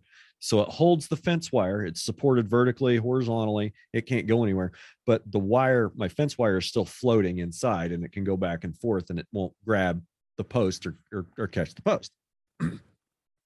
I hope that made sense to everybody listening. I was using a lot of hand gestures on the video to explain it to Trevor. Uh, I also use a lot of wood post. I'll use like a four inch creosote post. And a lot of those, I'll either do the same trick with a wire and then you know make some curly cues around the around the fence wire, or I'll drill a quarter inch hole all the way through that fence post and put the wire through um, that's a that's a good trick to do it like a gate on an end of run gate where you're coming up to the barbed wire so you set your wood post you run your wire through it and you get your gate handle set up okay so now the trick to do is you go back over that wood post and you get one of those gallagher split bolts that you can go to Orscheln's or Tractor Supply and get. Okay. I know you've seen them in the package. Everybody that listens to this podcast has probably been there at least once looking at the Gallagher stuff that they sell at Tractor Supply and and, at Orscheln's. Okay. They have these little blister packs. They're called split bolts. They're fantastic. They're not so great on polywire, but they're fantastic on the wire that I use for fence wire. And I haven't said anything about it, and I'm about to. So I use a really small diameter cable. It's like a, it's made in China. And if anybody wants, I can find the uh, the actual tag, or I'll take a picture off the tag, and maybe I'll put that as the episode cover or something. But it's a it's a very specific cable. It's like 1.9 millimeters diameter, so it's really really small, and it's galvanized steel. And the roll is 10,000 feet or whatever the next even meter equivalent is to about 10,000 feet. And a roll is $400. $400 for two miles of this wire. Yeah, pretty good. Okay. So that makes a really, really cheap fence to build. Now, the next question that people are going to have is well, Brian, where can I get this miracle wire that's only $400 for two miles? I don't know. I've been buying it at my conservation district and it's made in China. And they report they've been having problems getting it for a while. So I'm sure there's somebody out there that's talented that knows how to operate a search engine that can go on Alibaba and look for a 1.9 millimeter cable on basically a 10,000 foot spool and get a per pallet price and figure out where to get them. At least if I needed some, that's what I would do. so now you're probably wondering, okay, you smug bastard, why don't you need any? Well i don't need any because i have 12 i have 12 spools sitting in a shop in case i need them on a rainy day.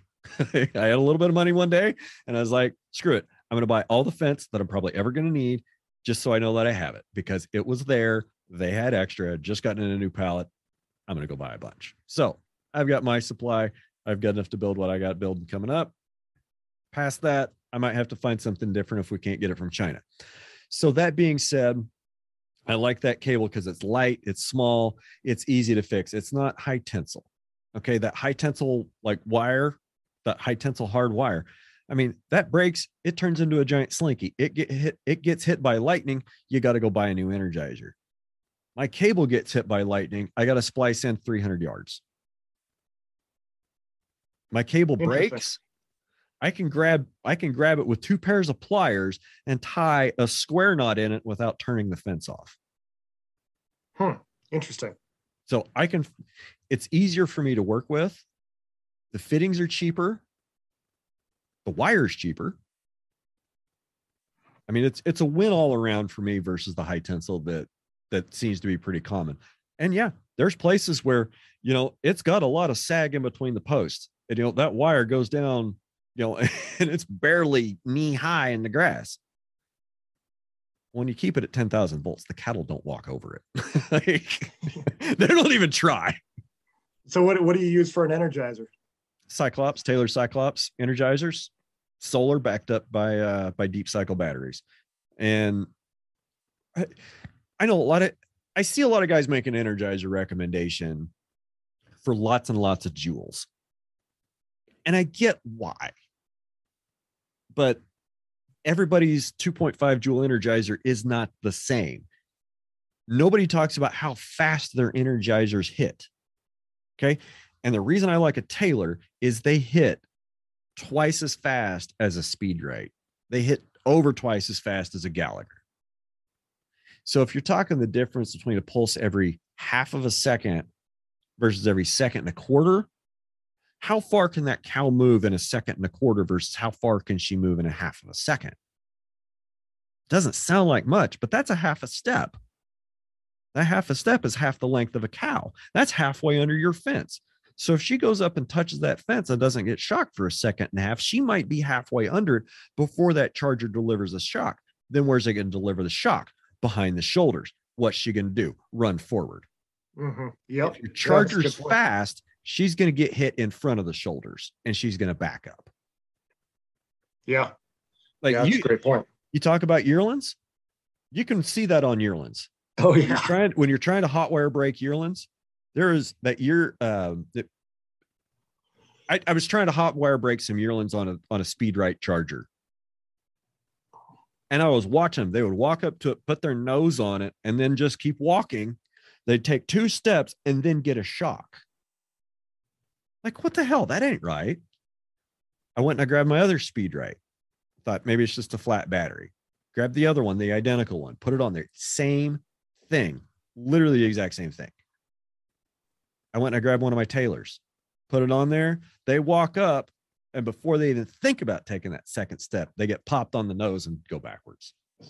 So there's something to be said about not just a hot energizer, but a fast energizer. Yeah, I, I, I have pretty much all Speedrites right now, but uh, yeah, I, I'd like to try a couple of the the Taylor Cyclops. They're they're really good units. I, they're good units and they're made in America. Like Taylors are actually made in America. Speedrites, I think, come from New Zealand or something. Which not Mhm. there's anything wrong with all the fine folks in New Zealand. Both of you down there that listen to the podcast, you're great people, I'm sure. Um, but yeah, I, I I still think the Taylor Cyclops. I think that's the I think that's the best energizer on the market right now. When I when I started, um, I had some IntelliShock energizers, and I think they came from Germany. And you want to talk about fast? Those suckers. I mean, it was like boom, boom, boom, boom, boom, boom, boom, boom. My Taylors are kind of like pow, pow, pow. Those Intel shocks, eh, you train. I could train anything in like two days to hot wire because they were just they were hot and they were fast. Um, but every once in a while they'd burn out. There was like a little component on the main board that would burn out, and you could send them in and get them repaired. The last time I was actually able to get one repaired was 10 years ago, and just slowly they just slowly kept, you know, slowly cycled on out of the cycled out, and I replaced them. The first two that I bought when my when I had to retire Intel shocks is I bought those two Speedrites, and they're okay. They're not a training energizer, so they're they're on the backup line. I mean, we're Mhm. getting a lot of use right now because we're not training anything. And you know, right now the cows will stay in behind dental floss if they think I've got a if they think I had a nine volt battery hooked up to it, they'd stay behind dental floss. yeah, that's always fun when you get them to that point where uh, you can fool them every once in a while without having to worry about it. Or you go out one day and you actually test the fence and you're like, uh, there's no voltage on the fence, and you run around in a panic and you go back to the charger and the charger's not hooked up or turned on. You go, oh, my bad. yeah, done that. but You ever it's awesome if everything stays in still. You ever move cows into a pasture and forget to close barbed wire gate? Oh yeah, I actually, yeah, yep, I have done that more often than I'd like to admit. we did that one uh yeah we did that one a little over a week ago. It was it was a friday move. We were kind of like all right this is it. Let's get them in there and get things wrapped up so we can go enjoy the weekend.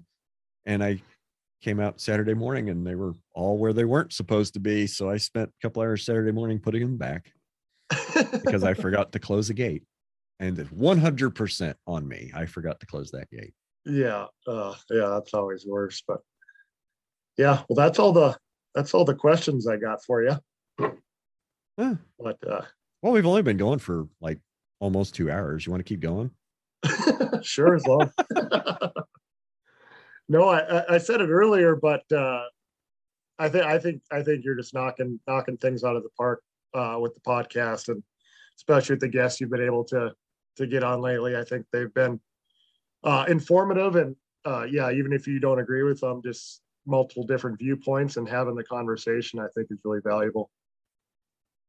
Well, it goes back to something that that Don said, and I think it was actually after the interview wrapped. He said that you know we've got to we've got to meet the other side. We can't just we can't just yell at these people that we think are doing it wrong. We've got to communicate. We've got to bring everybody to the table. If we don't, we're going to lose our industry. We're going to lose our industry, and not just our industry. We're going to lose our way of life. Which I think when you get right down to it, that's that's more important to most of us than the industry is is our way of life living on the land with the land with animals like that's what drives me cattle Yeah. industry is just a way to make that work right the beef industry is just a way just a way to fund that Yeah. Absolutely. Yeah, yeah, like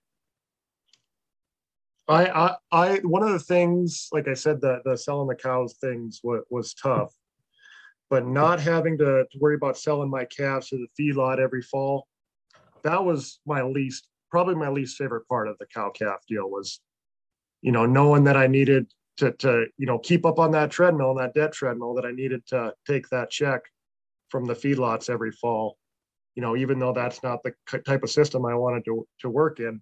So I guess and then feeling like you're playing against a stacked deck every year in that system. Like you're never, you're never going to get ahead. So I guess even though that was a real hard decision, that's one one of one of the things that I'm looking forward to is just not worrying about having, you know, not worrying about what I'm going to get, and not not worrying about having to, to to fit somebody else's ideal, what somebody else is looking for. And I guess with custom grazing, I can just graze, graze things the way I want, um, don't have to deal with that anymore. I'm, I'm thinking of something else that Schiefelbein said. And like, like I said earlier, you know, I was talking about that interview with somebody else yesterday at length. Um, but that, that, that part that got a little bit heated between Don and I, where he was saying, you got to know your customer, you got to know your customer, you oh, yeah, your customer. He's 100% right. And and I'm not even like I'm not even offended at his attitude or the pushback that I got when we were having that part of the discussion. Because his customer is not my customer, and my customer yep. is not his customer. And that's why, you know, that's why I could have that conversation with that man. And I can agree to disagree with him on certain things. His customer is not my customer. His customer is the feedlot. His customer is the packing plant my customer is somebody that wants to buy beef off my ranch that wants to buy from me because of how i take care of my cattle and how i take care of my land yeah you know absolutely. your customer you know what value you provide to your customer that's part of what we go through in the whole ranching for profit executive link thing is what value do you provide to your customers right yeah and that's a question we all need to be asking is what you know why am i here not just what you know what is the owner benefit value of this business, but what is the customer value benefit of this business? Why do I do this business with these customers? Well, yeah, absolutely. And in custom grazing, your uh, let's just say the uh, the the customer satisfaction targets are easy to meet generally. Yeah, cow, cows look fat, cows look calves look healthy everyone's good and i'm i can i can sure do that yeah i mean it's it's pretty easy to keep cows alive in the summer right yeah yeah. yeah for sure yeah well i'm ready to get out of here if you are. Okay, i think we got a good. episode. Good. yeah no i do too. I enjoyed uh, i enjoyed uh, interviewing you a little bit. Some some questions that i've i've had uh, that i've been wondering uh here for a while so. Yeah it was a lot of fun and you know i i know a lot of folks have been asking for asking some of these questions that uh that you've asked today and we kind of covered and i'm glad we did um because i don't always get a chance to share all of my thoughts and i'm sure i left mm-hmm. I probably left 90% out anyway but uh that's what happens we'll just have to do another one i guess yeah hell yeah anytime all right well i uh i guess we can go ahead and wrap up you want to sign off well, uh, yeah, I guess you guys have been listening to Ranch and Reboot here with Brian Alexander and Trevor Burrian. And thanks everybody for listening and tune in next week. Yep. Have a great week, gang. We'll see you.